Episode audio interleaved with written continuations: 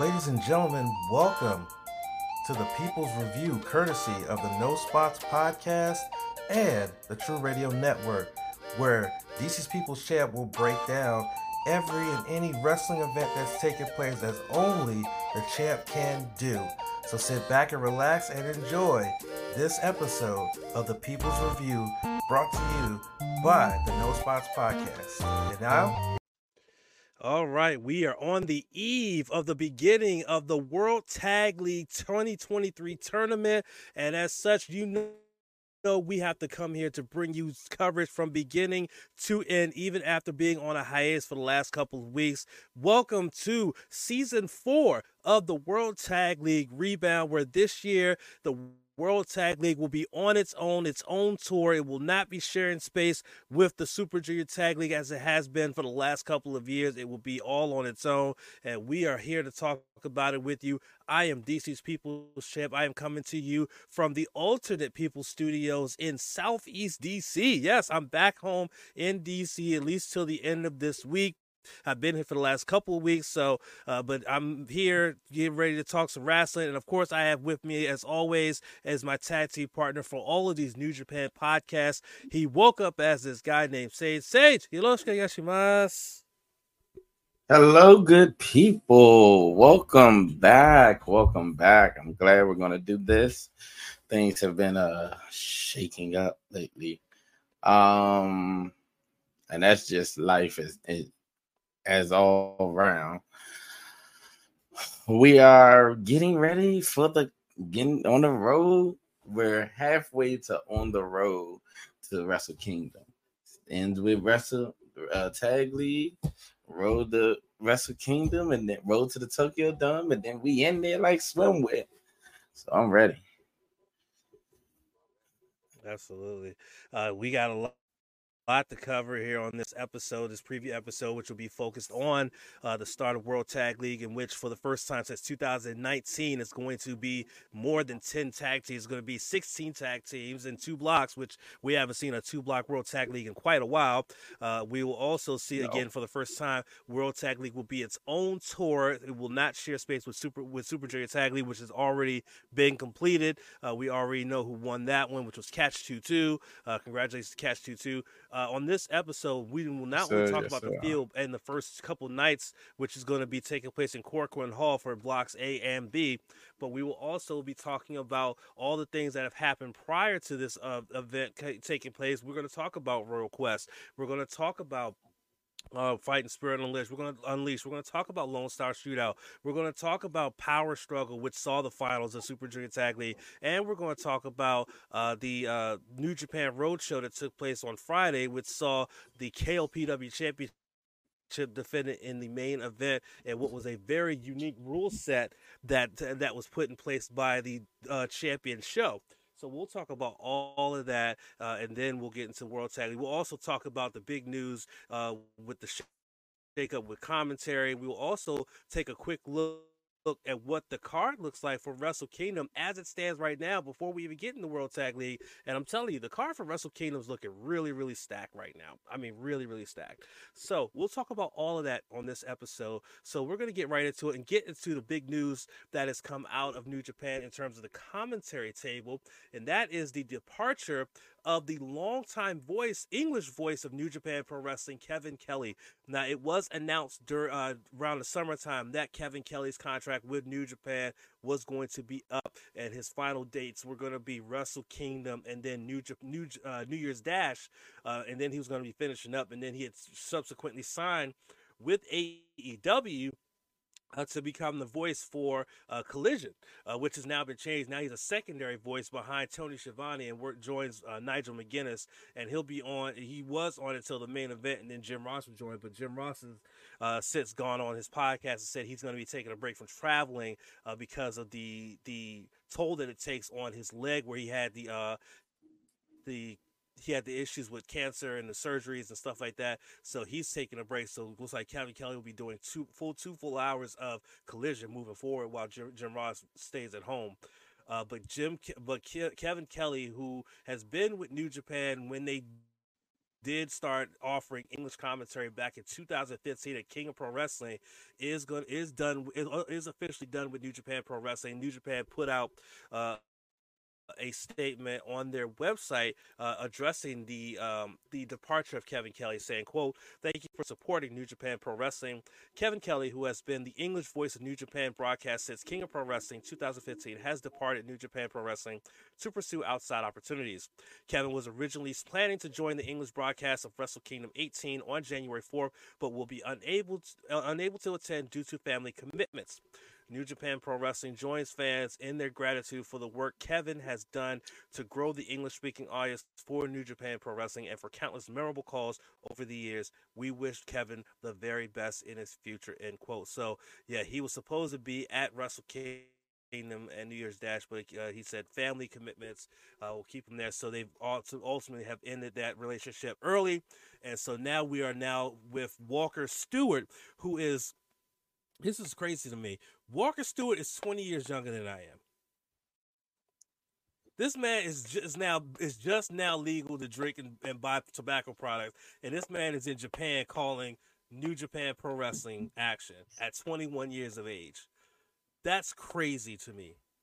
That's crazy crazy. So Sage, you gotten to hear a lot of Kevin Kelly's commentary on New Japan uh, when it went to when they started offering English commentary. What your what are some of your what are some of your reactions to this news that his tenure there has ended a little earlier than was expected? All good things come to an end. Um, Kevin Kelly was Kevin to me. Kevin Kelly was the what's the word? Um, the voice of the English side of New Japan. Like you couldn't do a you couldn't do a New Japan show and have English commentary without Kevin Kelly in, in, in Japan. It just didn't seem right, didn't sound right. Um he's definitely going to be that voice that's missed. Um he always put a lot of perspective into the things that were going on and a lot of perspective into the things of the new of New Japan for those English uh the English side. It's just gonna be hard. Like I I've watched the last couple of New Japan shows with that had English commentary, and He may be 21 years of age, but your boy not Kevin Kelly. So I'm missing Kevin Kelly already.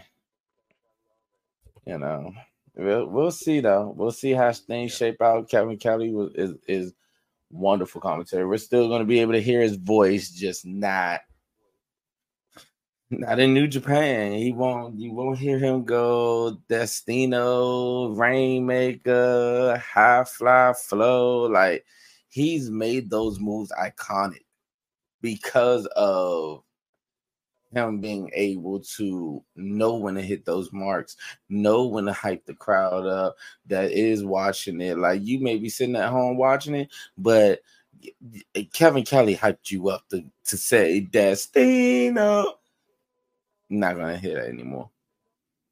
So that kind that that that kind of hurts my feelings. Well, I think the only time you may hear it is if a New Japan uh, star ends up on Collision, or if Kevin Kelly ends up on the call for next year's Forbidden Door. I think that's the only time you'll hear it. Other than that, yeah, you're right. I will say this: Kevin Kelly has had such a such a unique road in his wrestling career. He started off during the Attitude Era in WWE. Uh, he was the third man on the on the Raw booth for the first hour before they transi- transitioned to have the King with Jr. You know, he's working with Michael Cole. He's working backstage as an interviewer. Uh, then he became the voice of Ring of Honor. Uh, and was the, like the, the man when it came to Ring of Honor. Then he came to, uh, then he came to, to New Japan. Uh, even at a time where New Japan even had someone like the Hall of Famer Jim Ross calling a lot of events in America, uh, Kevin Kelly really stood out when it came to the English side of New Japan Pro Wrestling. I mean, this is like New Japan finally had tapped into something that had been untapped for so many years, which was reaching out to the English speaking fans and having you know having them have that their own perspective in terms of English commentary and Kevin Kelly brought that to us for eight years, and he brought us like Sage said some of those iconic calls like when Neitzel hits the Death Steelers like Death Dusty, no, or high fly flow, or Rainmaker.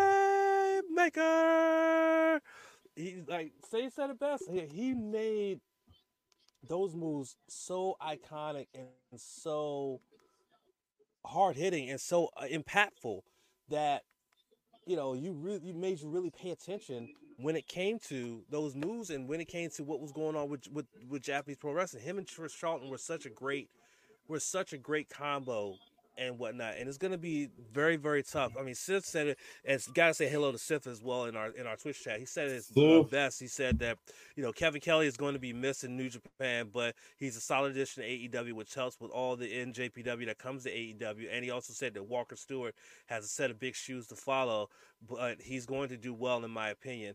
Uh, I will say like Walker Stewart definitely has a very distinct voice, but again, he's like like like Sage said, he's no Kevin Kelly. He's no Kevin Kelly, but I think that's the pro- that's the the the reasoning and the point behind him being the one to now be the lead voice for English commentary because he's not Kevin Kelly. He's Walker Stewart. He's his own man.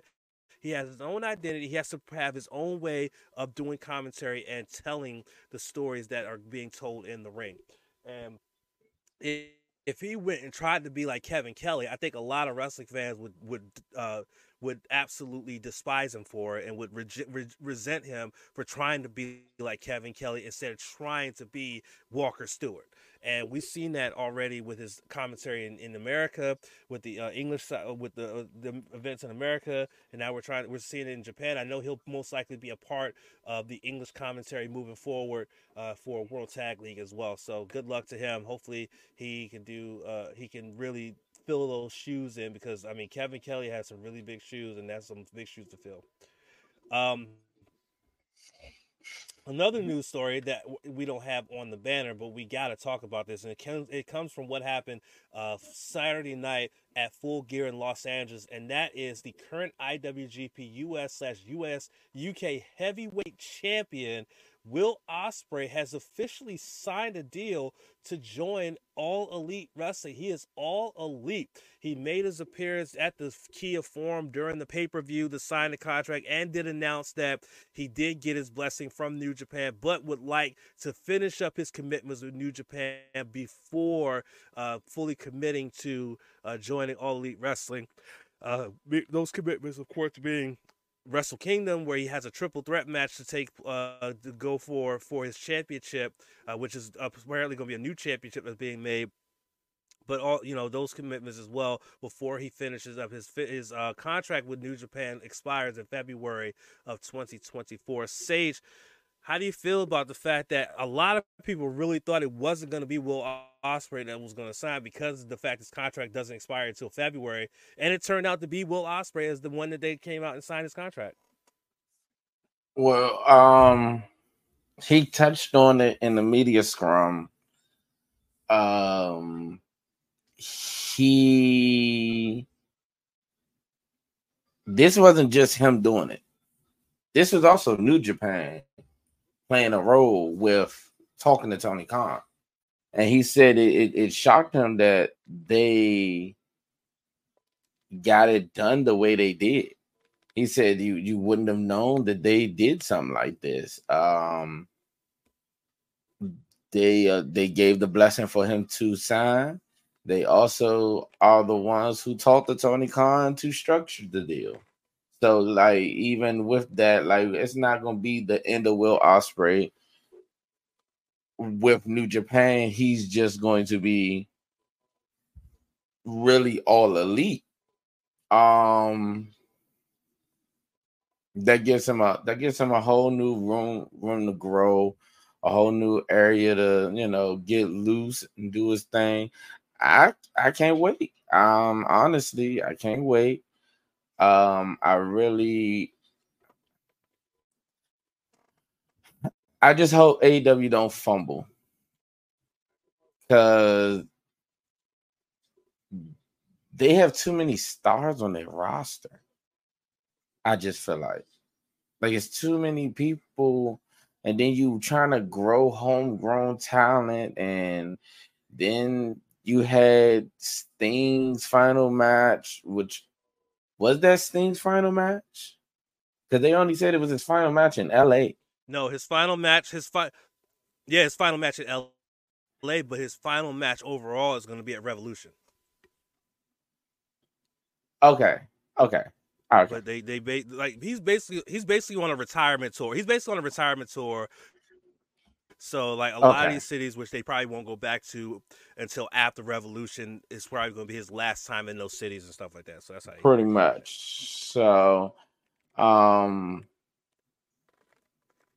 I just I just can't. I just don't ah, it's just so much to do with Will Ospreay. I feel like because now my, my question is not even just for in Will Ospreay's sake, what happens to um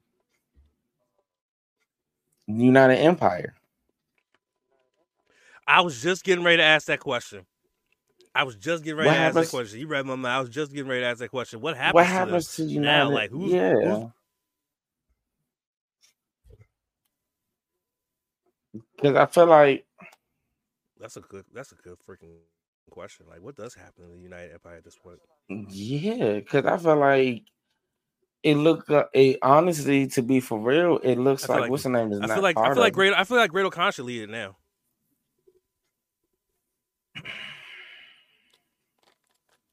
What do you think? Will Ospreay's not a part of the very stable he created? Um, is that what you're saying? Right now, it look like Aussie Open not part of the very state the stable they join. One at home and the other one with the Don Callis family wearing black suits. So I honestly don't yeah. know, man. It, it's it's it's gonna be an interesting sight to see. It's gonna be something that needs to be um I, I want to see how it unfolds. That's that's the thing. I want to see how it unfolds. I yeah. hope I hope it is great for um Ospreay. I want I, I do want this to be one, one of those moments where this is what he deserves. He's he's killed it everywhere. And if you look at the places that he's been, oh my god, he just had a banger with Josh Alexander. So like we're gonna see Yo, that match with Josh Alexander on Impact this past week was fucking crazy. Yeah, everybody's talking about it. Like he he he did he was he did the thing, and I'm just like, a man out here giving everything he got. So we're gonna see how we're gonna see how things get, how things go, how it all plays out, how we how it operates because he's not joining right away. He's going to finish out here, and then he's going to be part of the New Beginnings tour, and then at New Beginning will be his end, and at um and the Road to Revolution will be his beginning for AW. So he signed, but he doesn't get paid till he leaves. Right. So I think the one thing that a lot of people will point out is point at is the fact that, you know, he's always had this anxiety about being in America long term uh, and working for a company that's based in America. But it looks like he's kind of getting over that, and especially because of the fact I'm pretty sure that uh, AEW still going to allow him to live and take up residence in the United Kingdom, just like what Pac is doing. Uh, Pac is not living in the United States; he's still living in um in the United Kingdom, stuff like that, and then traveling over when they need him. Though right now, Pac I think is still injured, uh, but. I'm I'm I'm I share the same concerns with that Sage does about what they're going to do with Ospreay and everything because I mean there's so many just awesome matchups that you can have just with Ospreay involved. Like I, the first one I said to Sage after uh, he was revealed as the man that was signed, I was like Ospreay versus Danielson. Like, yes, please let me get Ospreay versus Danielson. That is a match I want to see, like off off the break, off the like even if it's not off the break, that's something I want to see within the year 2024 with Ospreay and Danielson because we know Danielson's shutting down as a full time wrestler in 2024. So before he shuts it down as a full time wrestler, I want Ospreay versus Danielson. I want it. I don't know what kind of story they're gonna have, but damn it, I want that match. I'm gonna tell. I'm gonna tell you what you're gonna have. I'm gonna tell you what you're gonna have and I said it in the group chat. He gonna kill Danielson and still win.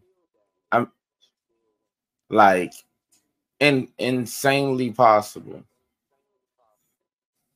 I don't understand it. I don't know how, but he gonna hit Danielson with something wild, and kill Danielson in the ring, and Danielson because uh, that's what is happening. Danielson had a got a, a broken orbital bone but he won the match. Danielson had a broken arm, won the match. What else? What else, man? What else? The only thing can happen now is if they kill him. He still somehow drag his and, and, fall into a pen. Like Lord, that would be crazy. Um, I want to say yeah. hello to want to say hello to Twitch Graves in our Twitch chat, uh, who said, "quote I like that he respects New Japan enough to finish out his days. But like Sage said, they have so much talent. When do you do you say enough of bringing in talent and work with what you have? Which, I mean, that's the that's the big question when it comes to the TK. that's that, true. You know, you have so much talent. Why are you not working with that why are you continuing to add to it? And then you're going to end up having somebody that's going to just come in every week and sit at catering all day long and not be able to do anything? Like come on now. And then Sid said TK has too has too much talent as is so that's a major worry. How many people has he signed free agency wise that have gone that has gone by the wayside in both AEW and ROH I mean look they just bought in fuck and I'm pretty sure this gave you a chuckle Sage. They just bought in fucking Ronda Rousey for Ring of Honor tapings like, for a one off. Like, what the not even taping for a one off. That was a one off. That's crazy. That fucking Ronda Rousey, they bring Ronda Rousey in for a one off from Ring of Honor. Like, not even AEW, for fucking Ring of Honor. Mm-hmm. Oh, well, whatever. Whatever. All right, we're going to mm-hmm. move on. We're going to move on and get out of news and notes, and we're going to talk about some of the shows that have taken place prior to where where we're at now with the start of World Tag League on Monday, the 20th of November. And we're going to talk about those really quickly. So basically, I'll go over the results of each of these events we're going to talk about, and then I'm going to ask Sage his favorite match and his least favorite match on each of these, and his overall thoughts on the shows in general, and then we're going to keep it moving so that way for the interest of time. So we'll start about a month ago when uh, the when New Japan returned to the United Kingdom for Royal Quest three at the Copper Box Arena in London. We saw Robbie X, who I was lucky enough to watch play uh, Call of Duty with Kip Sabian during the pandemic. Uh, he was up against Taiji Ishimori. This was Taiji Ishimori's first match back uh, after being out due to the neck injury he suffered during Best of the Super Juniors. Uh, and in seven minutes and 48 seconds, Taiji was able to hit the Bloody Cross and defeat uh, Robbie X. Uh, El Desperado defeated uh, Trent Seven in eight minutes and eight seconds, which was a really entertaining matchup. Yota Tsuji was victorious over Luke Jacobs in a in a nine minute and one second matchup with the Gene Blaster. Uh, the IWGP Junior Heavyweight Tag Team Championships were on the line. The War Dogs of Clark Connors and Drilla Moloney successfully defended against Leon Slater and Cameron Khai with the full clip. It was their third successful defense of those championships. We saw a six man tag that saw Tangaloa pin the former never openweight champion David Finlay to give GOD the victory over the Bullet Club War Dogs. Uh, it went 10 minutes 41 seconds. Shota Umino and Ren Narita, which uh, who are in World Tag League this year, began their tag team partnership at this event by defeating the United Empire team of Francisco Akira and the Great O-Khan in our Seventh matchup, Tetsuya Naito and Bushi defeated Douki and Sanada. It was the first of preview tags between Naito and Sanada ahead of their Wrestle Kingdom matchup with 9 minutes and 29 seconds. Uh, in our sec our second to last match of the night, uh, well, our eighth match, I guess you could say, it was a 30 minute six man tag that saw the United Empires, Henare, Jeff Cobb, and TJP fall to the team of Hiroshi Tanahashi, the du- the dual NJPW Strong Openweight and ROH World Champion Eddie Kingston, and the Rev Rev Pro undisputed British Heavyweight Champion Michael Oku. Oku getting the victory uh, for his team in the semifinal, a special singles match that ultimately determined the next challenger for the Never Openweight Championship. Shingo Takagi defeated Tomohiro Ishii in what was a banger of a match with 21 minutes and 26 seconds. And then in our main event, Zack Sabre Jr., Will Ospreay. What can you say about these two when they get in the ring, especially in Britain? They just light it up. It was, but it was Will Ospreay who would win and retain the IWGP UK Heavyweight Championship over Zack Sabre Jr. in 31 minutes and 19 seconds. Sage, gonna start here. What was your favorite match of this night? What was your least favorite match of this night? And what was your overall thoughts on Royal Quest 3? Um, overall thoughts was a great card. Um, uh, opening matches just don't seem to be New Japan's thing unless it's the US. Um, so the opening match just didn't do it for me. Um, I, I, I struggled a bit to get through it. Um, that main event was was sickening. It was sickening. Um, what can you say about Will Ospreay and um Zack Sabre Jr. that ain't already been said? To be honest, like they are two of the best British wrestlers I've seen in in years. In years. I I love I love watching Zack. Zack has been just like Ospreay, Zack has been on a run too, and it and it was really really that that culminated. This match culminated their two runs that they've been going on. Zack has been unstoppable when it comes to that uh television title um Ospreay has been unstoppable in matches that yet if he even lost, like you thought Ospreay was about to win. So he's mm-hmm. definitely, it's definitely like that had to be that was the match for me. That match was the match for me from right. from uh Royal I Quest. Was, the ending sequence was insane. I was I will say the semifinal was yeah, that ending sequence was crazy. But I would say the semifinal was the match for me between Shingo and, and, and Ishii. I know we've seen that match plenty of times, but same thing with Z- Zack Sabre Jr. and Ospreay.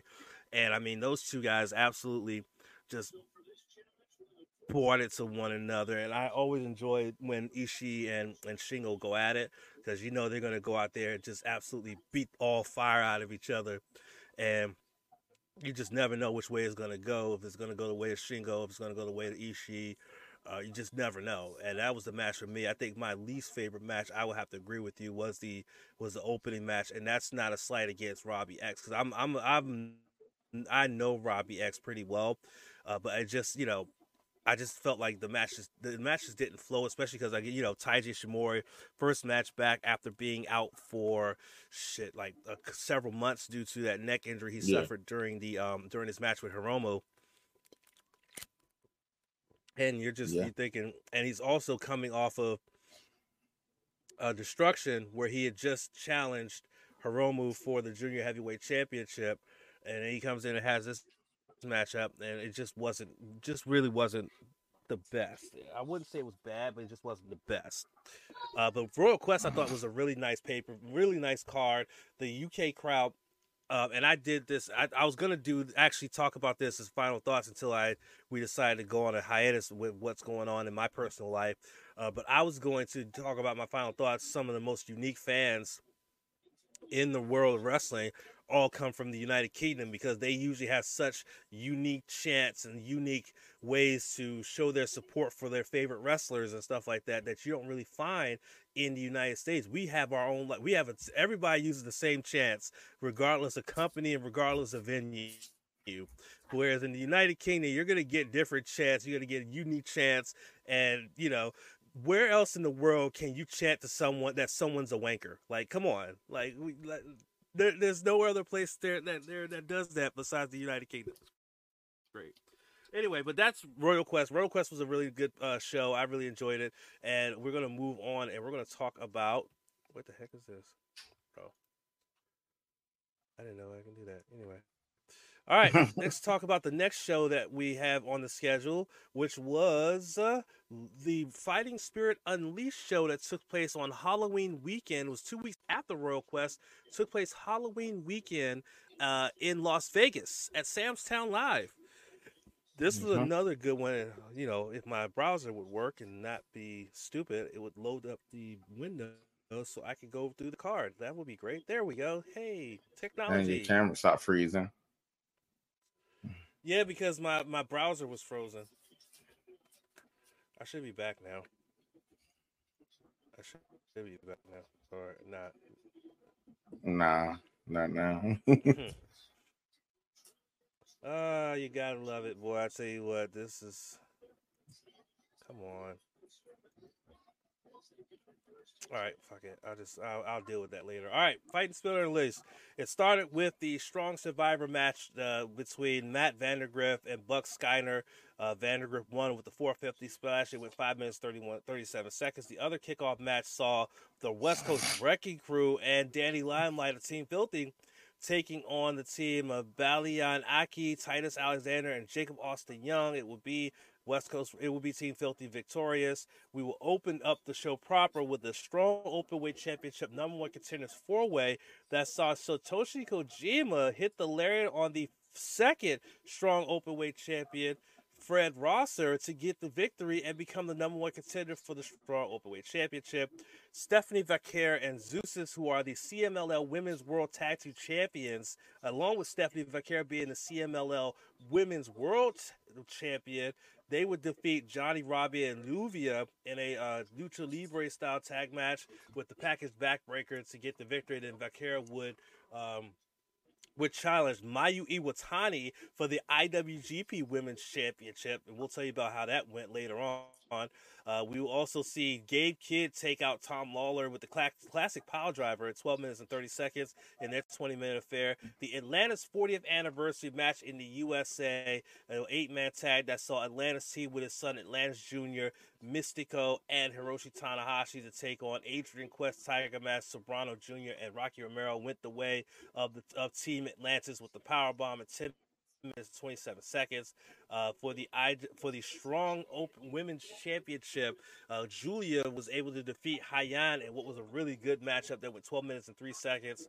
Uh, for the strong open weight tag team championships, El Phantasmo Hikuleo, their first defense was a victory for them over Monster Sauce. That would be Alex Zayne and Lance Archer. Uh, Eddie Kingston would have a successful defense of the strong openweight championship over Henare. And uh, we have a special tag match that went the 20 minute time limit draw between Yuya Uemura and Sonata of Just Five Guys against Hiromu Takahashi and Tetsuya Naito. Want to say hello to my good friend Sunshine, who has resubscribed for 19 months and cheered 50 bits. Thank you, Sunshine. Love you very much for that. And then our main event would be the first and only defense of the Never title for uh, Tama Tonga as he would fall to Shingo Takagi via the Last of the Dragon at 26 minutes and 58 seconds. Shingo would become the new champion, and then afterwards he would be challenged by Trent Beretta via video for a shot at the championship at Lone Star shootout, which we'll get into in just a bit. So again, Sage, your, my question to you: your least favorite match, your favorite match, and overall thoughts on Fighting Spirit Unleashed. Uh, Fighting Spirit Unleashed was really good from top to bottom. Uh, if I have to say, say any sporting uh, know. I just don't. Sage, hang on, you're break. Sage, Sage, hang on, you're breaking up a lot, bro. Something's going on with your internet. You good? You got? I'm good. Can you hear me? Oh, you're good now. You're good now. So start Okay. start over. So, um, anything with West Coast Wrecking Crew is is is not it for me. I really don't like West Coast Wrecking Crew. Um, that's just a personal preference for me. Uh, the event was really good. Um,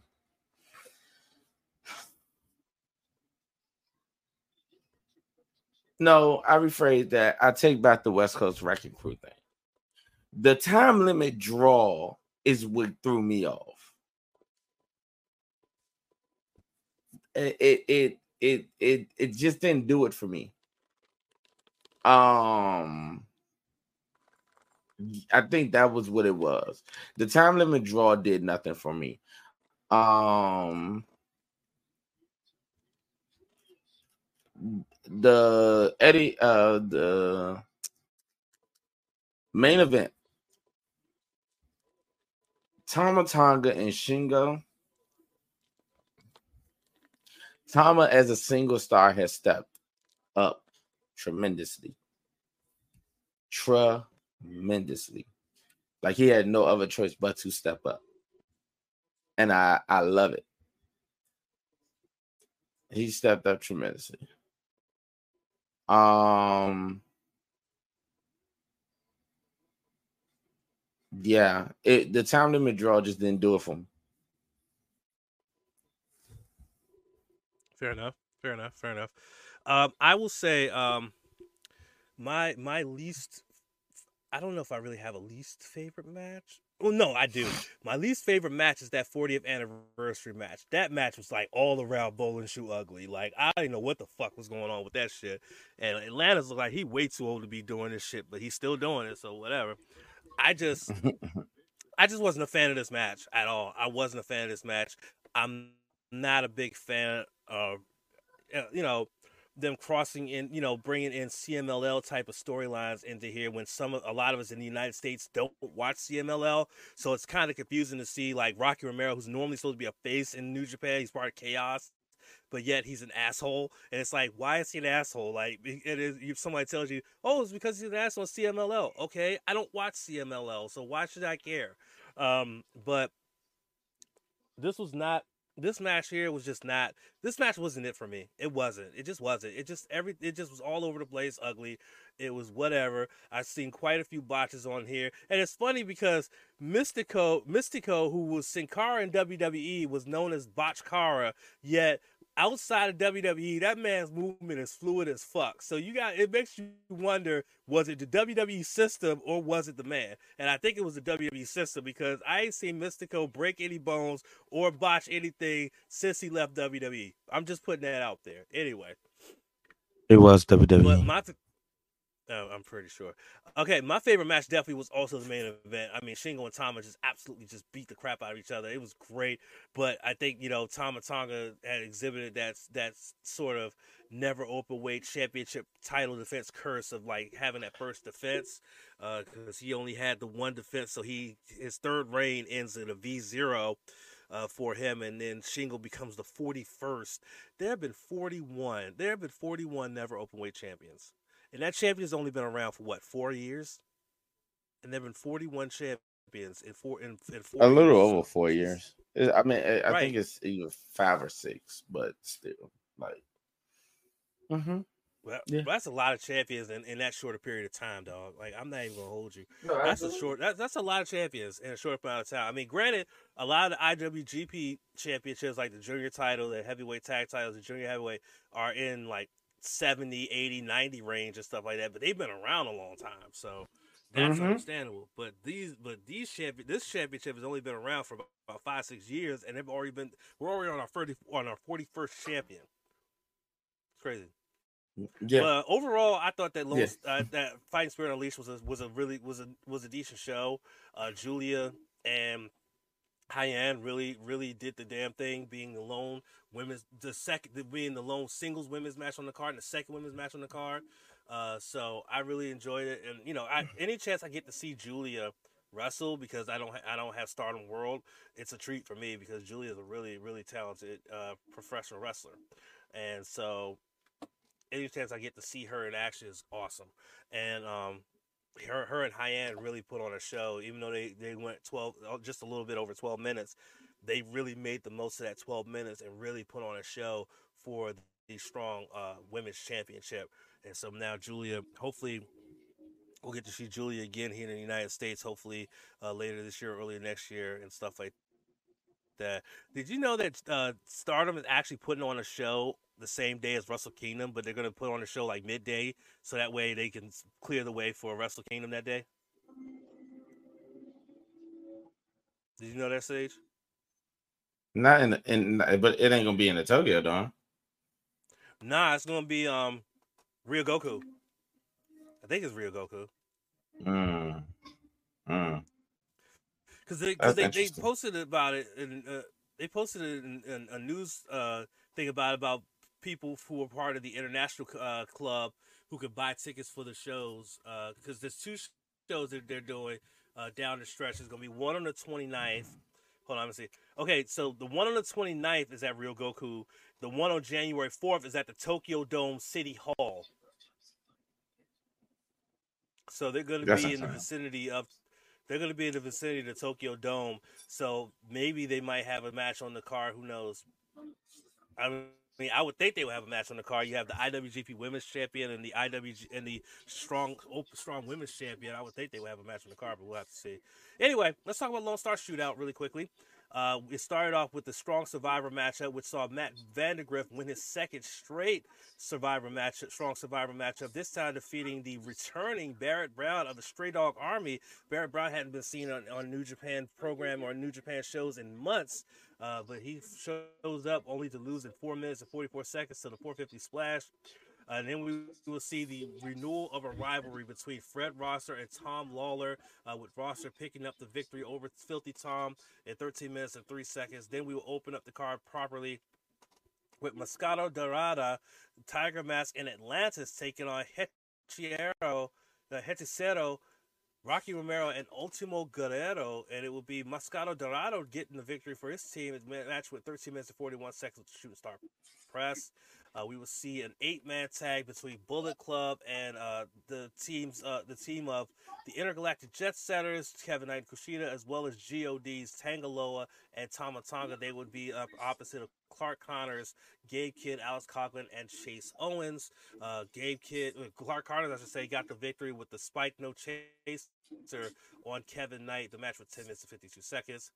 A match that turned into a no DQ match before the match started saw Toru Yano get the victory over the debuting Joey Janela uh, in this one. The match with 9 minutes and 29 seconds with all the shenanigans you can ask for from a no DQ match and a Yano match. So there you go.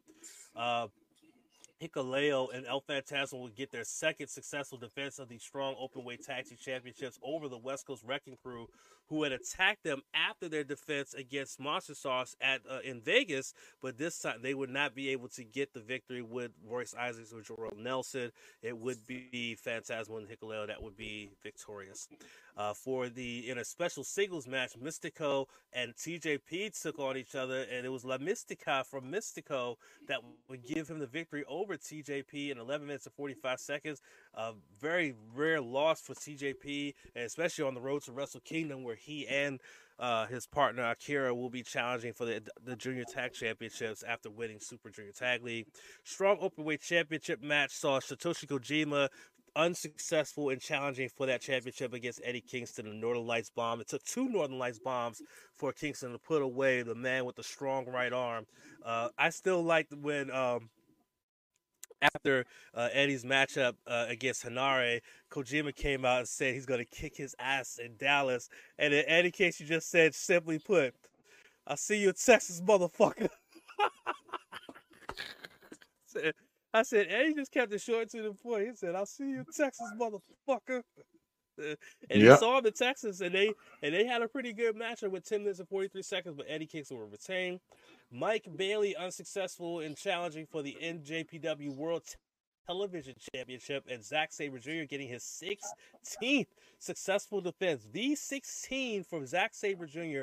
And with only a month and a half left in the year, his goal of getting 20 successful defenses before the end of 2023 could be in reach. We'll have to see if he can get there, but he was able to tap out Mike Bailey to retain this championship. Our special tag match saw David Finlay and Kenta take on John Moxley and Wheeler Yuta of AEW's Blackpool Combat Club, and John Moxley would get the victory over David Finlay ahead of their triple threat match that they're going to have in Wrestle Kingdom. Mayu Iwatani was able to successfully defend the IWGP Women's Championship against Stephanie Vaquer. Uh, the match went 11 minutes and 28 seconds. The moonsault press would be the vic- would be the, the way to victory for Mayu, and she would get her successful defense. Shingo Takagi Takagi in the main event successfully defends the never openweight championship against Trent Beretta with the last of the dragon. The match was 25 minutes and 44 seconds for him to retain, and then Shingo once again speaking to the crowd in English, and then asked for his challenger to, to show themselves. And it would be Tama Tonga that showed himself to ask for a rematch for that championship. And it would be is going to be at Wrestle Kingdom 18, where those two will mm-hmm. go at it for the never openweight championship. Sage, Favorite match, least favorite match, overall thoughts on Lone Star Shootout? Uh,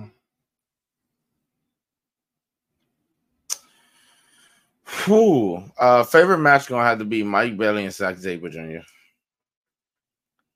Um, I'm mad he broke his finger. Uh, that that that looked like he broke his finger. Ah. Yeah, that that that looked gnarly. That looked really gnarly. He separated him. Oh my god. I was just like, what?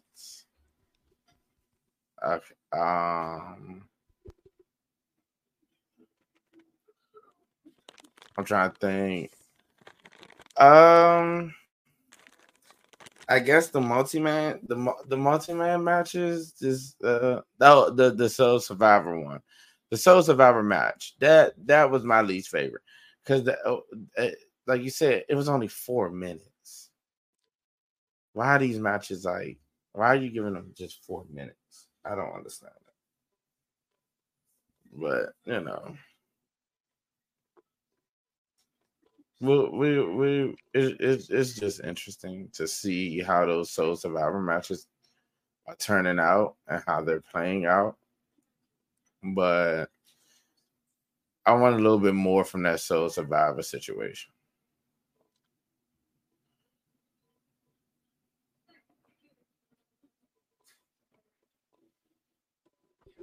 Yeah, I think I want to see mm. more from that as well. I think my least favorite match was the match with Atlantis because again, that dude like he way too old to be still doing it. I'm just keeping it a buck. Uh, so that was my least favorite. Um, my favorite was um was Mayu and Stephanie. Uh, because we don't get to see a lot of Stephanie because again, CMLL, AAA, and all that, you know, not really don't know where how to access, yeah. access it here in the United States and stuff like that.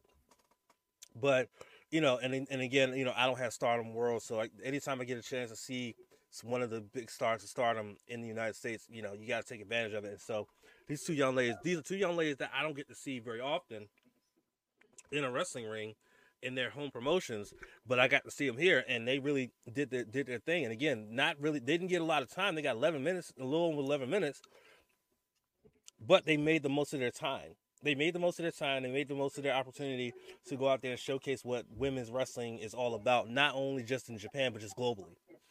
Um, as you know, I've been you know on the podcast. We've I've been a huge advocate of women's wrestling and stuff, and how AEW has been kind of falling by the wayside when it comes to booking their women's division correctly. Though at full gear, they put two. Not only they put two women's matches on there, but they put two women's two bangers on there. So and they were two bangers absolutely. at that. Abs- absolutely, absolutely, absolutely. They were both really like good. that triple threat um, match was crazy. But that was and, my favorite and, right and, there. Was the- yeah, that was that was um. I I get that. I get that. Yeah. But yeah, that was that's why you know, Mayu and Ju- and, and Stephanie were my favorite match on the, on the night. Though a lot of matches overall, I think that Lone Star Shootout was a touch better than Fighting Spirit Unleashed. Just a touch, just just a little bit, not not a lot, just a little bit, just a little bit, you know, just a little bit. All right, we're gonna keep this thing going. We're almost get almost ready to talk about World Tag League, but let's talk about Power Struggle really quickly, which saw Ryusuke Taguchi, the DKC, and Boltin Oleg defeat three guys who are from the Indies, from DDT actually, uh, and Mochizuki Jr., Yoshiki Kaito, and Strong Machine J uh, in the in the opening Frontier Zone match that took place. Then open up the show properly. Uh, Jeff Cobb and Callum Newman defeated Oskar Leube and Yuto Nakashima in 4 minutes and 41 seconds of the Islands. El Desperado and Master won a special juniors four-way tag match that included the IWGP Junior Heavyweight Tag Champions, the War Dogs of Clark Connors and Joe Moloney, uh, Yo and Musashi, as well as Kosei Fujita and Robbie Eagles. Uh, they would get the victory in that one. Tama Tonga teamed with the Intergalactic Jet Setters to defeat Shingo Takagi, Bushi, and Titan uh, with the gun stun. Uh, Sanada and Yuya Uemura would fall to Yota Tsuji and Tetsuya Naito. In a special singles match, David Finlay defeated Tangaloa with Into Oblivion. In the other special singles match, it would be it would start off as a regular match that would end up being a double countout between John Moxley and Great-O-Khan. But then they would restart it. They would restart it as a falls count anywhere matchup in which John Moxley was able to get the victory over the Great-O-Khan in a match that included Great O'Con's lock, like ponytail, getting cut off by John Moxley, and of course the obligatory of John Moxley bleeding in a matchup. You knew that that was going to happen. Listen, uh, uh, never open with six man tag team championships were on the line. Listen, hold on, let me let me finish. So, never open six man tag team titles were on the line. TMDK, Zack Sabre Jr., Shane Haste, and Mikey Nicholls challenging Okada, Ishii, and Tanahashi. Tanahashi would manage to get the victory, getting the fall on Zack Sabre Jr., which is why he has earned himself a shot at the TV championship at Wrestle Kingdom has Tanahashi, but they would retain the championships. The Super Junior Tag League Final, which was our eighth matchup, saw TJP and Akira defeat Show and Yoshinobu Kanemaru of the House of Torture with the 2 2 to give them the victory. They will be uh, the ones that will be challenging the War Dogs for the tag titles uh, coming up at Wrestle Kingdom. Hiromu Takahashi got his seventh uh, successful defense of the IWGP Junior Heavyweight Championship, defeating Taiji Ishimori and fulfilling his promise that he would not wear the belt around his waist until he beat Taiji Ishimori, who was the champion when he won it in that fatal four way at Wrestle Kingdom earlier this year. He would do so and he would put it on his waist, and then he would uh, challenge Desperado to challenge him for the IWGP Junior mm, title mm, at mm, mm, Wrestle Kingdom. So we're gonna get that matchup at Wrestle Kingdom. I can't wait for that one, bro. And then you of course, our main wait. event, our main event saw both the IWGP US and UK Heavyweight Championships on the line. Will Ospreay against Shota Umino. Uh, banger of a matchup that went 40 minutes and 16 seconds before Will Ospreay was able to nail the Stormbreaker and get the victory. And then a big show of respect from both men because of their ties, not only their ties in the UK when Umino was there on excursion and stuff like that. But Ospreay would retain after the matchup. Ospreay looked to challenge John Moxley, but David Finlay would get involved and would destroy both championship belts because he's an asshole and he's a prick. All right, Sage, favorite match, least favorite match, and your thoughts on Power Struggle. Power Struggle is really good. Um, I uh, I hate David. Um, and I never thought I'd say I hate a Bullet Club leader, but boy.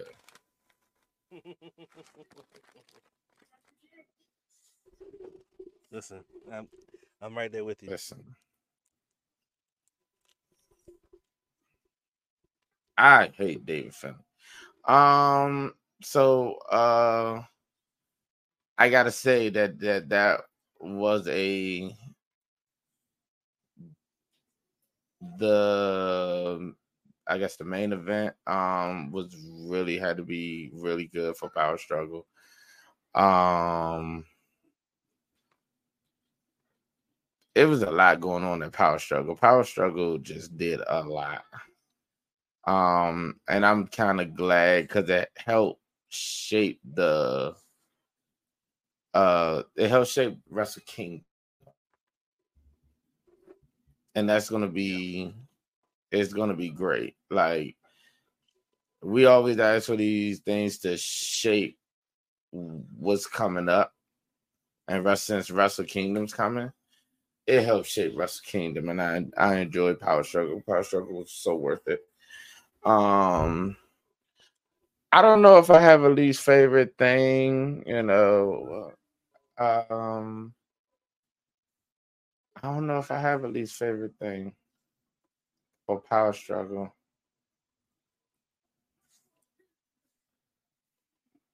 Mm, no, I don't think I have a least favorite thing for Power Struggle. I will say this.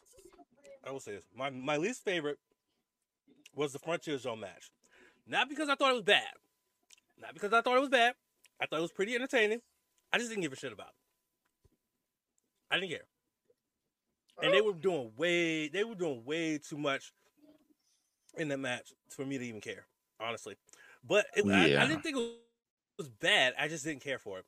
But my favorite match definitely was the main event. Shota and, and, and Ospreay went out there and just absolutely put on a fucking banger. Banger. No, a banger is an understatement. thankfully, thankfully, uh, you know, Finlay's shenanigans after the match didn't ruin my my perception of the match itself. I mean, those those, those two put in 40 plus minutes of absolute work for those two championships, and then Finley comes out and destroys both of them because he's a prick. Anyway. So, but I really enjoyed it, and I also enjoyed the fact that House of Torture got you know got their comeuppance, and that Catch Two Two was able to uh, get the victory and to be able to uh, move on to the to to Wrestle Kingdom, which is their ultimate goal in terms of Wrestle Kingdom and the War Dogs and all that shit. So that's what I really was a big fan of was that as well, uh, getting to come up. Is I wish I could pull up the freaking let me see if I can pull up um, my notes here, how we did in terms of the the picks there. Cause I think I ended up I ended up edging I ended up edging you out. I think in the end, but I don't know. We'll see. Anyway, so that was Power Struggle. That was Power Struggle, and then we got to talk about New Japan Road, which just took place uh, on Friday. There were only two shows for New Japan Road as a bridge to World Tag the World Tag League Tour. Uh, the New Japan Road show that took place on Friday was main evented by uh, SHO defending the uh, the KOPW championship against Taichi, and the rule that was voted on was that Yoshinobu Kanemaru would be the special guest referee. Basically, all the rules were in Show's favor, pretty much and that was the one that everybody chose unanimously. So basically, we opened with Kojima fresh off of his uh, defeat in Las Vegas. He teamed with Tenzan and Makabe to take out the Young Lions with the Lariat. Uh, we saw Yano and, Ma- and Wato take out Gedo and Taiji Ishimori. We saw, um, and it was a funny way that they did it too.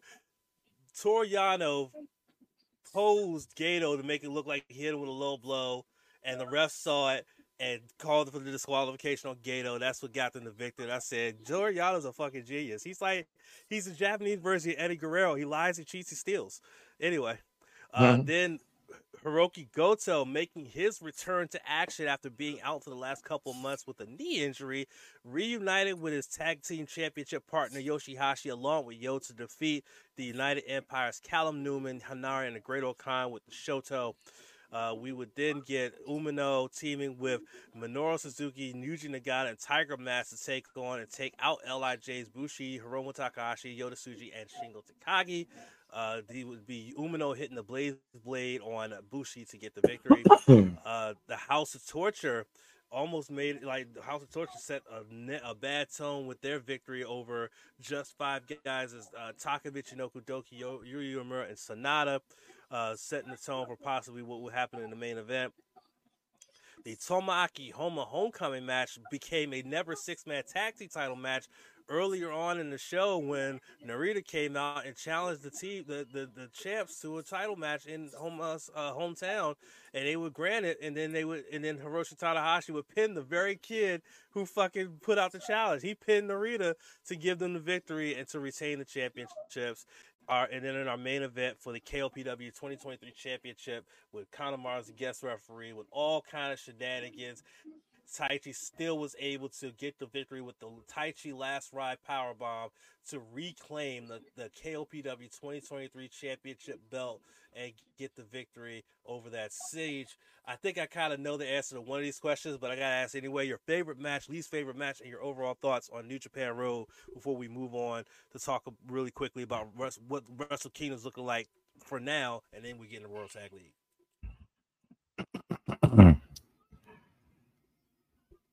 Anything with Togi Makabe is just I'm tired of seeing.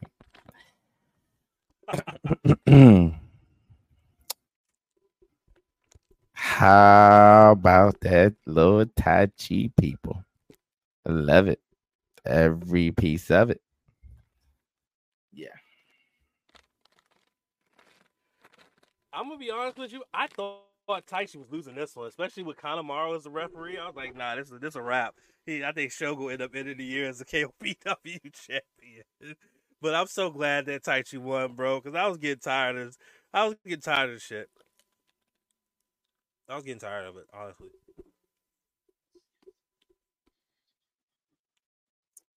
Hmm, it's okay. It's all right. Tachi Tachi found a way. He found his will and he found a way.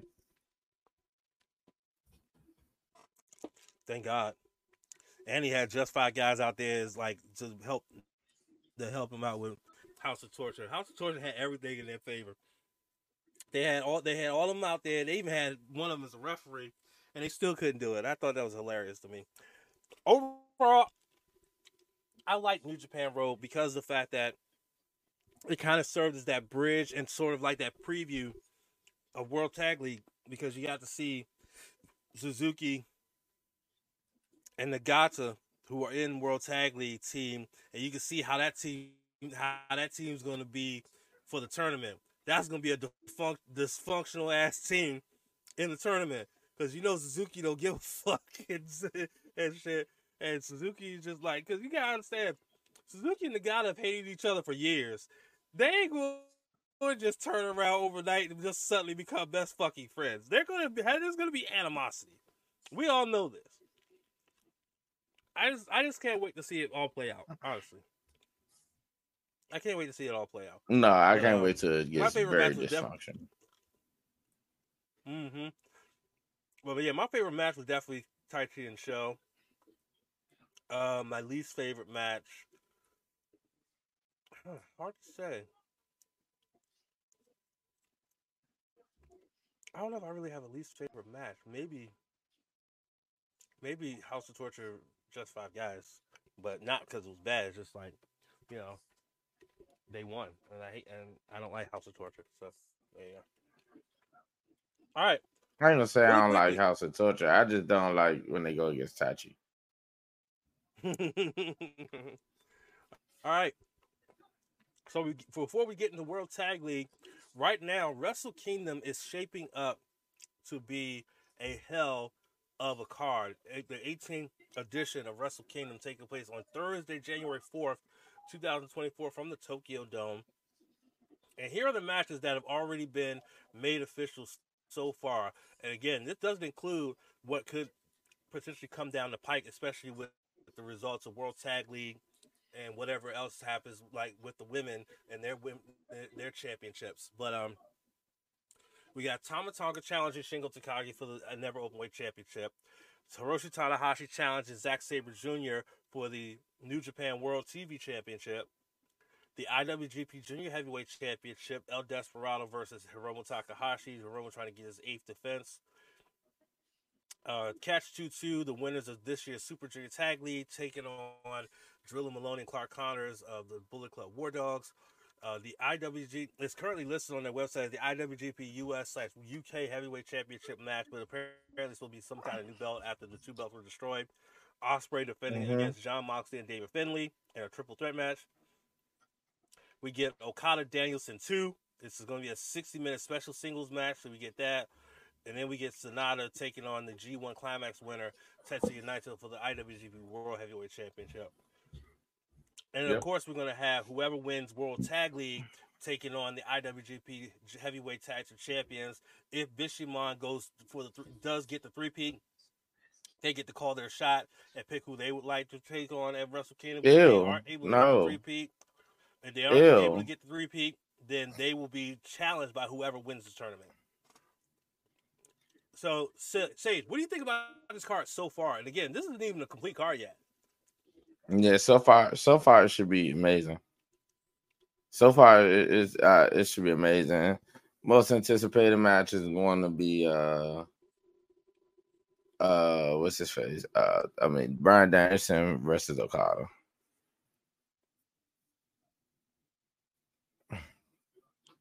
Mm-hmm. Yeah, I think Okada Danielson too is going to be one of the most highly anticipated matches, especially because this is Daniel, this is Bryan Daniels' first time back in Japan in some years, um, and stepping into a New Japan ring, which is Okada's domain. Um, you gotta expect that this is to be it's to be an absolute banger.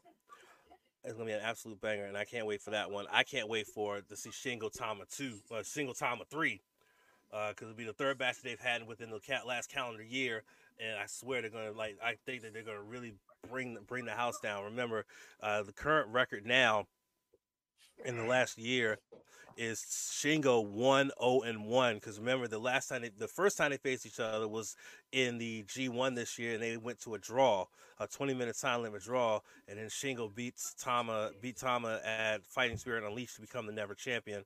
So now this is gonna be the third matchup in the la- last year, and I think that it's going to be a very good one there. So I, I'm looking forward to Wrestle Kingdom. I'm looking forward to it uh, uh, once, especially when more matches are revealed uh, and things like that.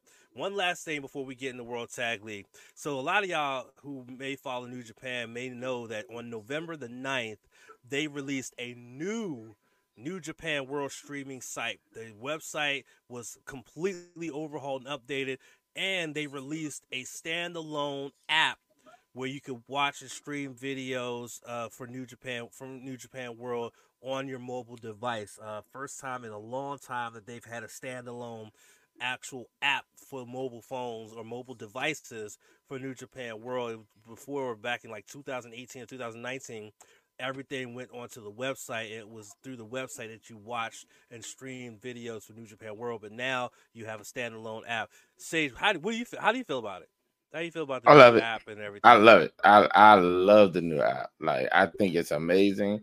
I think it was just what we needed. Um there's some things that they have to they need to fine tune on it. Um, but it's just coming out. Um it's it's wonderful. It's wonderful. And I love that it's sleek and black. I love that. I wasn't a fan. I wasn't a fan of clicking on the video for New Japan Road, and it was already broken up into the matches itself, and not as one whole show. But at the same time, that's kind of a good thing because of the fact that you can just watch whatever matches you want and not, and skip through ones you don't want to watch. But I'm the type because we do uh, talk about New Japan on a podcast. I have to. I watch everything. That way, I can talk about everything. Uh, but I dig it. I dig it. I dig the, the, the website. I mean, I dig the, the app and being able to watch it on my phone via the app. I'm just I'm I can't wait to see how it works when it comes to casting because, like I said, when I when I remembered that there was a new app and stuff, I've been here at my parents' house, so I haven't had a chance to even see how the casting works on it and stuff like that. So hopefully it does work out well, so that way I can watch the videos on my TV and things like that. So there you go. But I enjoy it. I enjoy it a lot. All right. Let's talk about World Tag League. I want to say hello to my brother here, by the way, who's who's in the chat. Hello. Um, let's talk about World Tag League again. First time since 2019 that they've expanded the field past 10 teams and have opened up two blocks instead of one block. As you know, they only went the one block of 10 teams during the pandemic, uh, and during the pandemic for two uh, for like the last two to three years, they have shared space has the heavyweight tag teams with the junior tag teams, with both of them running sim- simultaneously uh, uh, dur- uh, during the same tour. But now this year, everything is different. They have expanded to 16 teams two blocks. So two blocks, each block has eight teams in it, which means that every team will face will have seven matches, a stretch across three weeks. Uh, they will have seven matches, which means the best that a team could do is if they go undefeated is 14 points. So we already we're going to establish what we think is going to be the magic number to get in. Also, the format is that the top two point getters, getters from each block will go on to a semifinal on December the 8th and then the um then the grand finals will be on the 10th. Uh, but again, this is going to be the biggest league since 2019 and for the first time since 2017 they will be split into two blocks. So, here we go. Here are the participants in, in this tournament based on blocks. So in the A block, we have the first time entry of Shota Umino and Ren Narita after their hellacious best of seven series that stretched across the Road to Destruction tour. They shook hands and decided that instead of fighting each other, they're going to team together as a tandem and see what they can do. The last time that they teamed together in a big spot, they got ran out of the gym by Okada and Tanahashi uh, way back when. And so, back in March, actually. So, this is their opportunity to see if they can establish themselves as a good tag team uh, and and see what they can do in World Tag League here. So they're in their debut entry. Chaos will be represented by Toru Yano and Tomohiro Ishii, the first time in three years that these two are going to be tag teaming in World Tag League and their fourth overall. As you know, Yano has been teaming freak has been actually teaming with Hiroshi Tanahashi uh, and has been teaming with him as the Bebop Tag League. But with Tanahashi already having a match scheduled at Wrestle Kingdom for the TV title, and Okada uh, being scheduled to face Bryan Danielson, Ishii was the only one in the, the faction of heavyweights that didn't have a match at Wrestle Kingdom. So these two are going to be tagging together and uh, taking on the field. Also, tagging up for the third straight year, third time overall, is the tag team of Henare and the Great-O-Khan of the United Empire. Uh, they they've had some pretty good successes in their previous two World Tag Leagues. Their first time as a tag team in World Tag League, they went seven and four, so they ended up with 14 points uh, in their debut. Then last year, last year they went five and four uh, for a good uh, 10 points in their second go around so hopefully they can make it to the top two this year uh, and see if they can uh, score themselves a tag team title opportunity at Wrestle Kingdom.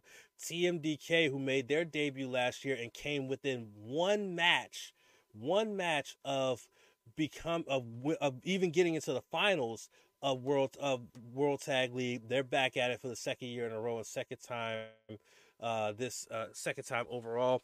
Uh, they've had a shot at the world at the IWGP Heavyweight Tag Titles earlier this year, but were unsuccessful.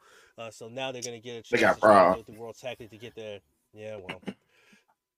Also making their second straight uh, appearance in here, second overall, are Alex Coughlin and Gabe Kidd. But my God, what a difference a year makes. Last year they had that horrible ass uh, interest music, and um, Alex Coughlin was the android, and Gabe Kidd was just Gabriel Kidd. But now they're the Bullet Club War Dogs, the Dead Eye Dreadnought, and War Ready.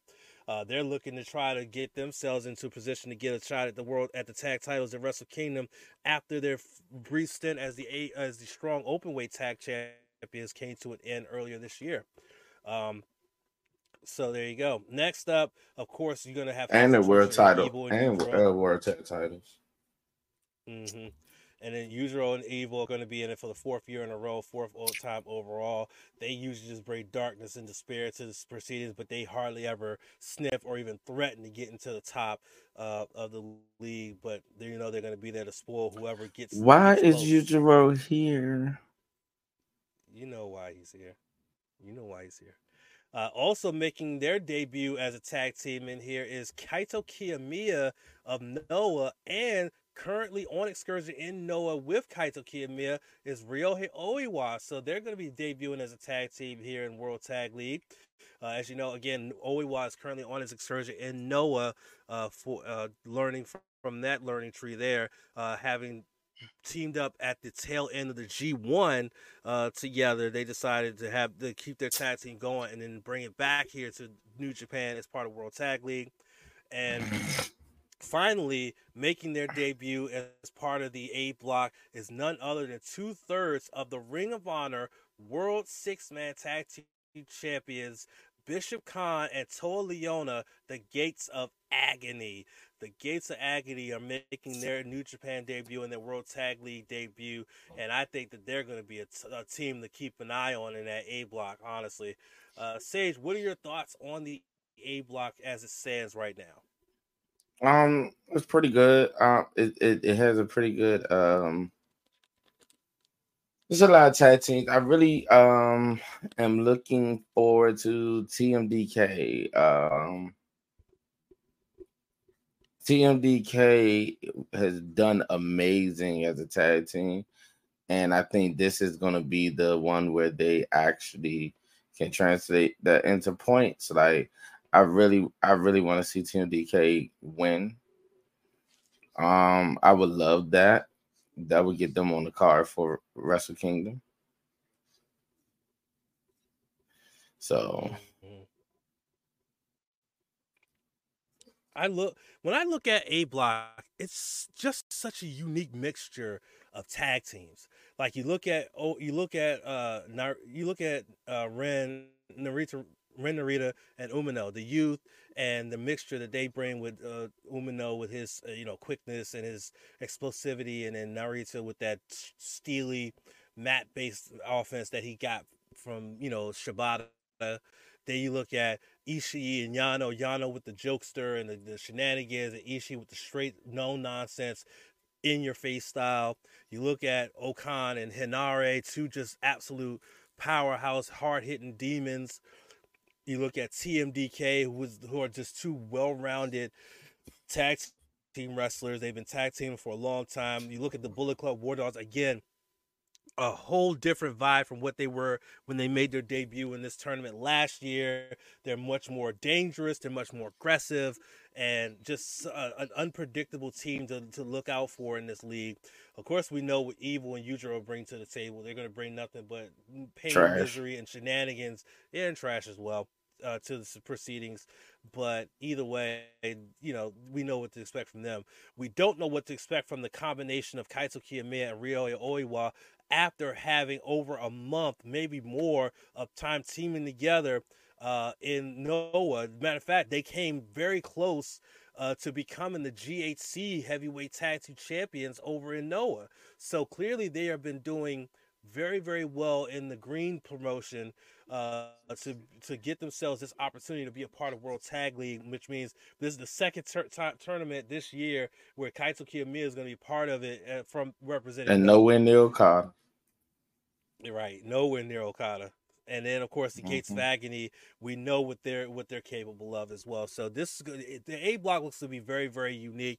And then, of course, the B block we have, of course course, the two-time the two-time defending champions and the current IWGP Heavyweight Tag Team Champions, uh, Bishamon. Again, they won this in 2021 and 2022 when they were not the champions, and then they turned around and pulled the double by winning not only World Tag League but then parlaying it into winning the tag championships at Wrestle Kingdom uh, both years that they won it. So uh, the only other team that's been able to do it in back to do it back to back was Evil and Sanada back in 2017 and 2018 uh, to be able to pull back to back World Tag League wins and then back to back pulling off the double double of winning the, ta- the championships at Wrestle Kingdom. So this is, but one thing that no team has ever done has won this tournament three years, uh, three times overall, uh, uh, and also no one has ever won it three years in a row. So I feel like they're gonna do that. I know, right? It's, it's possible. Um, we also I will have making their debut as a tag team the current strong openweight tag team champions Hikuleo and El Fantasmo. Uh, after successful defenses in the United States, they will bring their get their championships and their skills back to Japan to be a part of the B Block. Uh, also making their, their debut as a tag team is a team we just talked about that's going to be full of dysfunction, and that is Blue Justice, Yuji Nagata, and Murder Grandpa Minoru Suzuki. Uh, it's crazy to think that back on October the 9th at Destruction Ryogoku, those two shook hands and buried the hatchet, and now they're a tag team. Interesting. Also, be um, in a tag team, just five guys will be represented by the new KOPW 2023 champion Taichi and Heat Storm Yuya Uemura. Um, they will be representing just five guys. Uh, Yota Tsuji will be in it, but he will not be teaming with Shingo Takagi because Shingo has a match at Wrestle Kingdom for the Never Openweight Championship. So he is getting Z. We don't know who Z is. Apparently, uh, he will that that that person will be revealed was supposed to be revealed today during a non-televised uh, show for the New Japan Road Tour. But as of now, that that has not even been posted on the up. it has been up. it just went up. It must have just went up not too long ago. Yota Tsuji's partner for uh, World Tag League is none other than um, CMLL prospect Zandokan Jr. So he's not an X, he's a Z. And apparently they, you know, they were in a 10 man bout pitting Taka Michinoku after an impactful double team called the Ankala or Anchor. Uh, so they were in a, uh, they were actually in a match uh, that was part of uh, today's show, and they got the victory. And that's who his partner is now is uh, Zandokan Jr. from CMLL. So I guess because you know he did do uh, have some time in, in, on his excursion in Mexico, so it's probably you know he says not a pareja or another partner for Lij, but a friend. So there you go.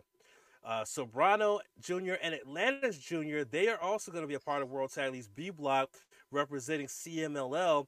Uh, they are very familiar with each other as not only tag team partners but opponents, so they should be, bring something unique to the table in terms of the B Block. Monster Sauce will be also part of B Block. Lance Archer and Alex Zane. Uh, the team they became a team during Independence Day uh, for New Japan Strong back in January. I mean, not in January, in July at Korakuen Hall, and they were unsuccessful in becoming the Strong Openweight Tag Team Champions. But now they might have a chance to try to win World Tag League. And finally, rounding out the B block is the Bullet Club Rogue Army, Bad Luck Fale, and Jack Bonza. Uh, they will be representing uh, not only they will be representing Bullet Club and the New Japan Tamashii's Rogue Army. Uh, normally, Bad Luck Fale teams with Chase Owens, but this time he is going with, his Rogue Army guy and Jack Bonza oh, that coming out of Australia or New Zealand, and so it should be a very very interesting B block stage. What do you think? Um, I want to see what this Rogue Army do. I want to see can Fale translate that. Uh, Yota Tsuji and the CMLL guy. I definitely want to see that because it's a reason he picked them. Um, dang, Tag League gonna be Tag League gonna be something. Can't wait. I really can't wait. Um, those are the two teams I'm really looking looking at. Uh, we haven't seen Fale in a while, so always great to see Fale. The question is, is he still part of the Bullet Club? I, would- Well, it I says Bullet so. Club Rogue Army, so I think he's still part of. Bullet Oh, Club oh, some- okay. So it's another.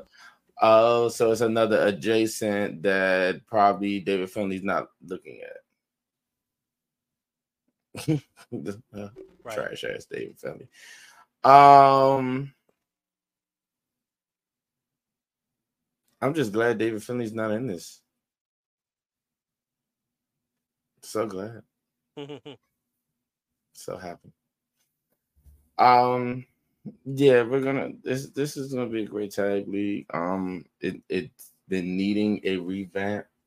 It's been needing a umph of something, and I think this year is gonna be it. Yeah, I, I I agree. I think that I think that the B block is a much is a very unique block as well because you have both tag team you both have both tag team champions in it in the heavyweight tag champions of Bishamon as well as God the strong open weight tag champions, uh, but you also have these unique teams such as Fale and uh, Bonza. Uh, you also have Monster Sauce, which has the you know high flying uh, flair of Zane, along with the the brute power and force of Archer. Uh, we have the two uh, from CMLL and Soberano Jr., Atlantis Jr.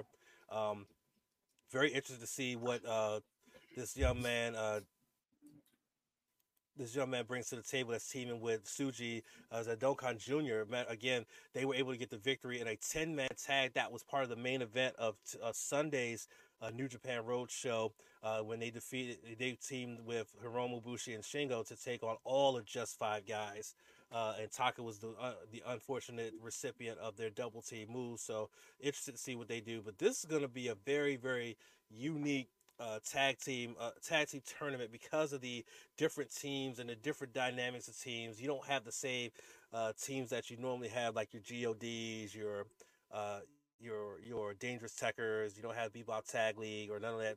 You have very different tag teams in this one, so it's going to be interesting to see how all of this plays out uh, in here. But let's let's get right into it. Let's get right into it. We've already talked enough mm-hmm. about you know everything and, and stuff. Let's get into a preview of the action that's coming up on the 20th and the 21st. Now, just a programming note, uh, I will still most likely be here at this location, but we will but we will be back on Wednesday to recap the first two days of action and get you ready for a long, long, long week of action for Tag League. We will be back on Wednesday uh, because Thursday is Thanksgiving, uh, and so I will be spending it with my family and stuff like that, uh, and possibly uh, shifting back to my play, my apartment that night. So. Um, we won't be potting on that Thursday, but we will pot on that Wednesday. Take all the leftovers. Get you, get you ready for a long week of action. Yeah, exactly. But uh, we got we got that going for you as well. But for now, um, I'm trying to get my daggone notes up so that way I can we can talk about these predictions and stuff like that. So, uh, and I think Sith is still hanging around, so I think Sith is going to be involved in the predictions yet again. Hopefully, he has a better showing uh, than he did for Super Junior Tag League, though he did kick my ass in picks on uh, Full Gear last night, though. Uh, man, Sith, I got I got I got the matches I said in the chat wrong, and then I got the main event wrong. Yeah, Sith Sith went nine and two. I went I think six which, five. Which and I went seven and four, which I want to congratulate before we do this. I do want to congratulate MJF because today marks 365 days he has been AEW champion, and a lot of people didn't think he was going to be able to do it.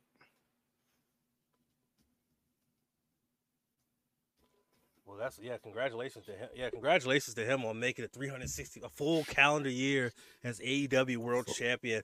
I also want to say, and I didn't even. Here's the fucked up part. I didn't even pick her but I was happy that she won, and that's Julia Hart becoming the AEW TBS champion. I didn't pick her at all, but I was happy she won. I was psyched that she won. I was like, "Oh shit, Julia won! Let's go!" I'll, I'll, um, also, so I want to, uh, yeah, congratulations to Julia Hart, but I also want to congratulate her in the right of she's the youngest AEW champion on the roster in company history. She's That's she's dope. the youngest. That's dope. That's dope. Congratulations to her. Yeah. And, so um, congratulations. I actually, I actually, I actually, I actually peeped her Instagram and saw her wedding photos. Man, Lee Johnson's a lucky some bitch. She married Lee Johnson. Yeah, she married Lee Johnson last month.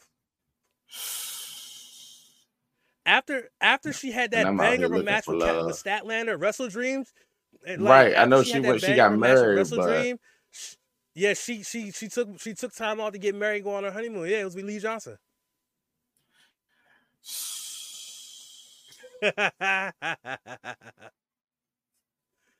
and Skye Blue fucking uh Kyle Fletcher. Lucky bastard. it's hard. This It's hard out here, ain't it? it's hot out here for for a sage. Uh, we're not even gonna get into that. That ain't even gonna be it. I'm not. I'm not. We're not is, talking about that. and it seems like Lee Johnson comes over those thighs, lucky bastard. I can't. Kyle Okay, Fletcher anyway. is the one for me. Ah, Kyle.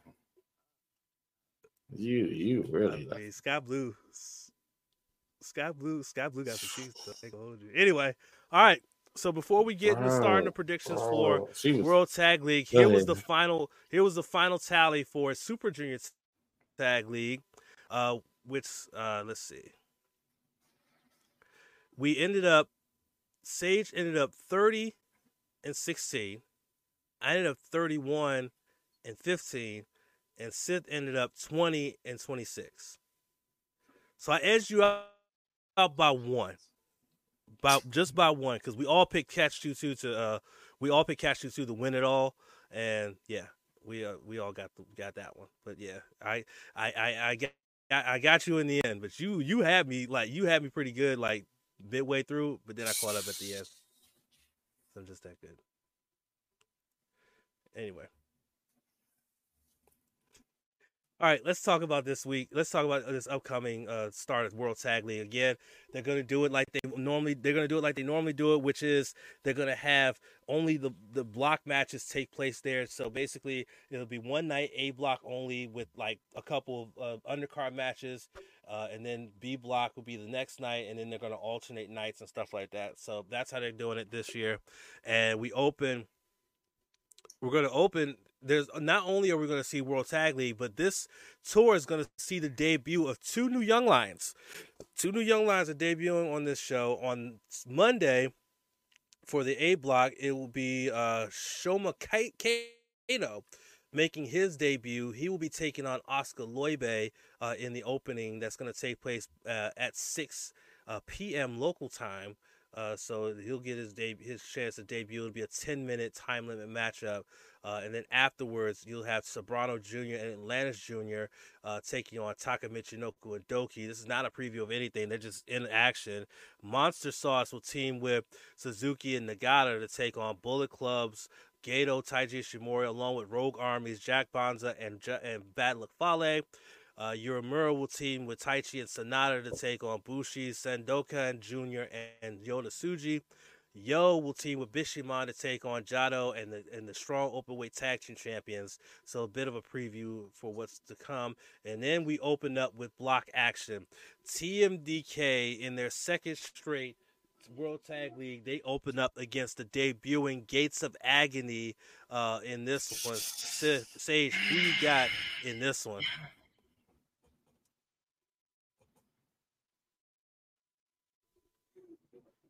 Give me TMDK. Okay. Yeah, I'm also I'm also going with TMDK. I think that you know they're going to start off uh, very well with the victory here, but I think it's not going to be easy for for the uh, for the lads from from Australia. Uh, Seth is also going with TMDK as well, so clean sweep across the board for our opener. And then our second A A block league match, we'll see Toru Yano and Ishii of Chaos taking on the House of Torture. Uh, who you got in this one? Does uh, the Yano and the shenanigans get them a victory, or will the shenanigans of the House of Torture be the ones that get them the victory? I'm gonna say House of Torture.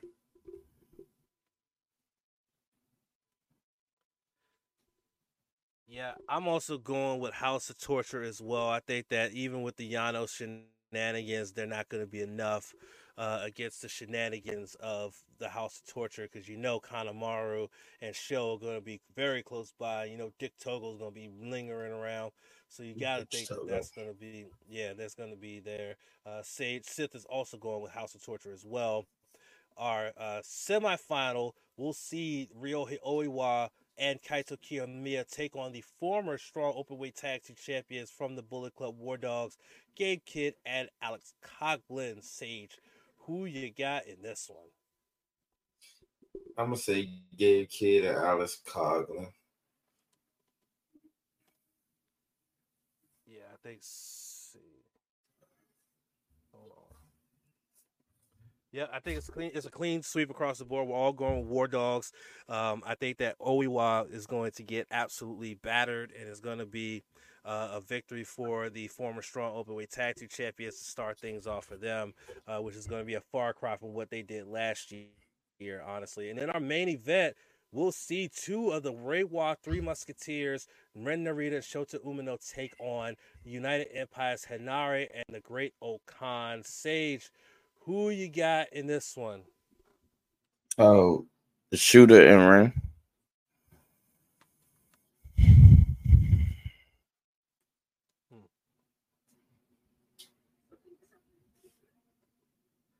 Yeah, I'm also going with um, Narita and Umino. And say Sith is actually lone wolf in it. He's going with the United Empire.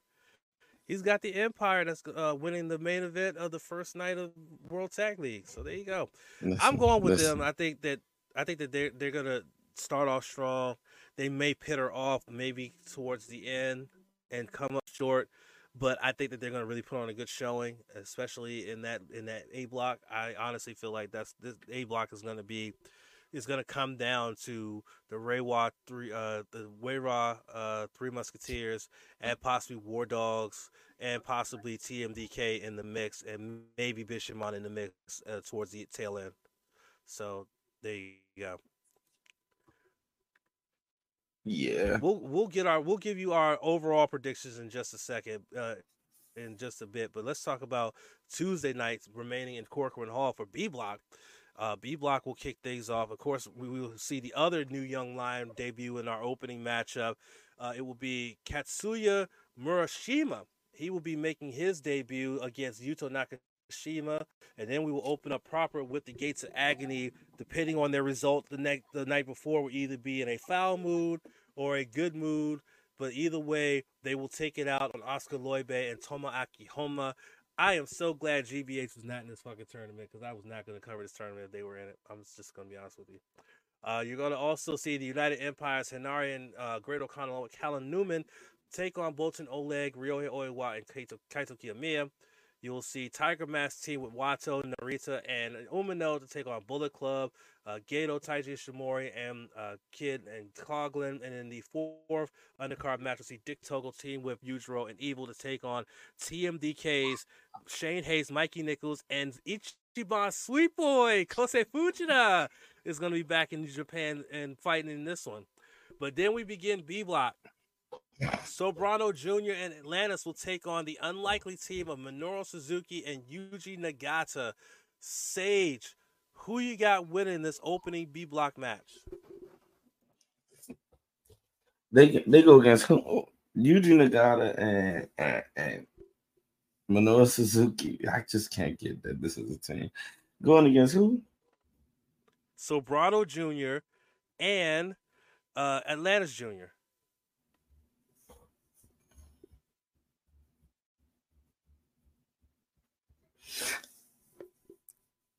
I want to see Murder Grandpa choke somebody out, but this is going to be dysfunctional, and I think that's going to get to them. So I'm gonna go Atlantis and Soberano.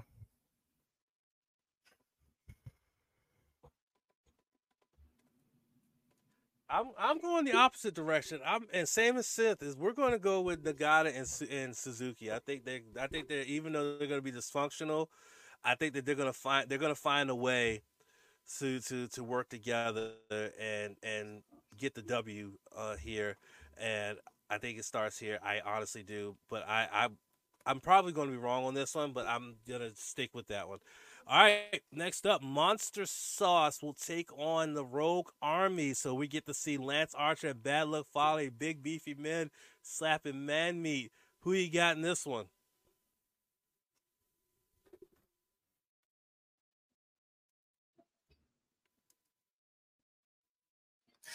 Give me that pick again. Give it to give it give it to me again.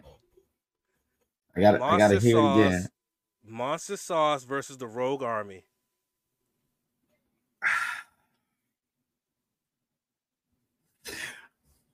Even though we've seen Monster Sauce, because I I'm the unknown is is is the Rogue Army.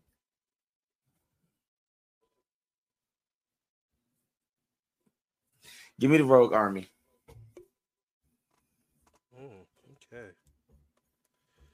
I guess I'm lone wolfing it because I'm going with monster sauce here. I think that I mean, Grant. I mean, I have not seen Jack Bonza and Fale team it together because they've been doing it in Australia.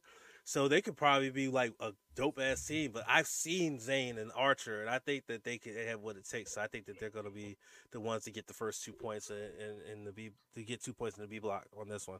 Uh, Yuya Uemura and Taichi, the KOPW 2023 champion, taking on Zandokan Jr. and Yota Tsuji. Sage, who you got in this one? Yota Tsuji. Oh, so you're going Lij? Yeah. All right, me and you are going Lij. Sith is lone wolfing it. He's going with just five guys. Uh, so there you go. And then, of course, our main event, we'll see champion versus champion. Off the break, the IWGP Heavyweight Tag Team Champions, Yoshi-Hashi and Hiroki Goto, will take on the strong openweight tag team champions, El Phantasmo and Hikuleo. Who you got in this one, Sage? I want to say ELP so bad. But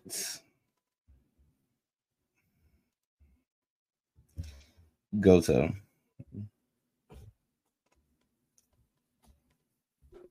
right, so me and you are both going with Bishamon, and say Sith is actually lone wolfing it again. He is going with the strong openweight champions, God, to get the victory over the tag, the IWGP Tag Champions. So that should be a very, very unique and very, so, very interesting main event match. To so to is D block is is um. I'm so wrong when I say this. So in God, you know that Guerrillas of Destiny. Uh, would that would that make would that make uh I'm sorry, I'm trying to get it out. I'm trying. Would that make LP a lemur? He's the Zaboomafoo of the group.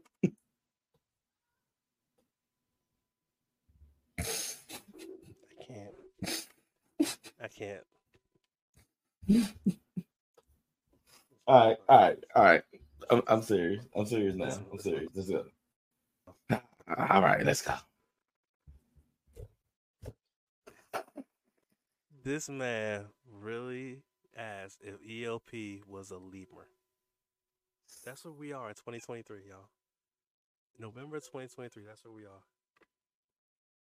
Jesus Christ. It's okay. Anyway, do we have story? Do we have story time with Sage, baby, or no? Nah, man. It's too much going on, and and and these these stories will be heard. Nah, nah. I, I will think about it on Wednesday. Have to talk to the committee. Got it. okay, got it.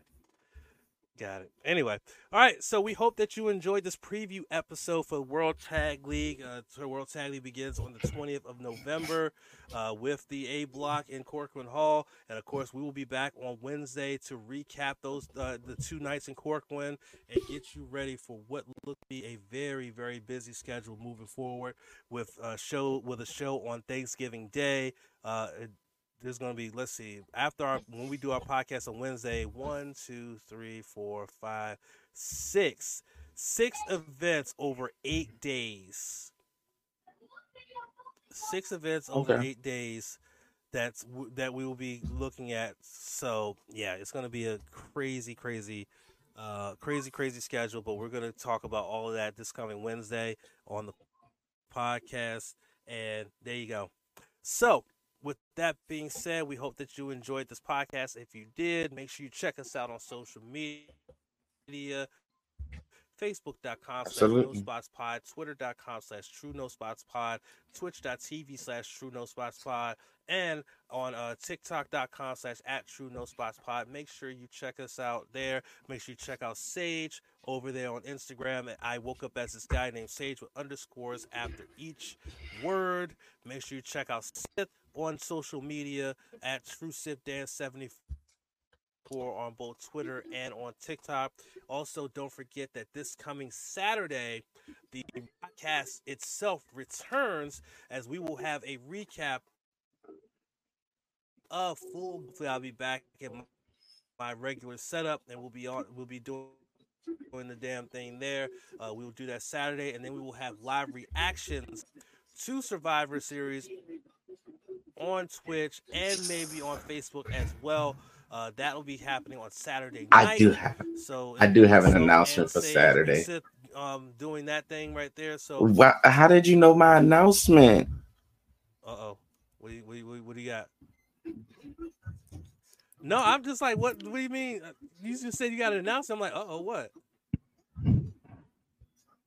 I'll be with y'all for war What's games. announcement? Let's go. Let's go. Let's go. You heard it. You, I'm Sid here already, for like, asked, like, war say, enjoy games. the Saturday, bro. That was the war Yeah. games. War games. It's gonna, I'm here for it. uh, it's gonna be, it's gonna be, it's gonna be lit.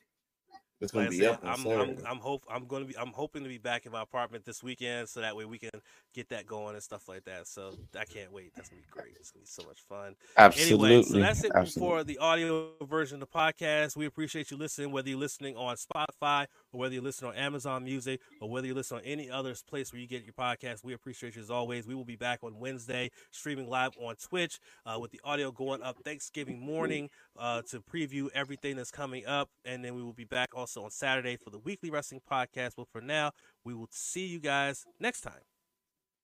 Adios. Hey guys, it's Champ here. We hope you enjoyed that episode of No Spots Podcast. If you did, make sure you are following us so you can be notified when we upload new episodes. And make sure you follow us on all social media platforms, facebook.com slash No Spots Pod, as well as on Twitter at True No Spots Pod. We will catch you on the next episode, myself, Donnie Wrestling, and the Sith for the No Spots Podcast on the True Radio Network.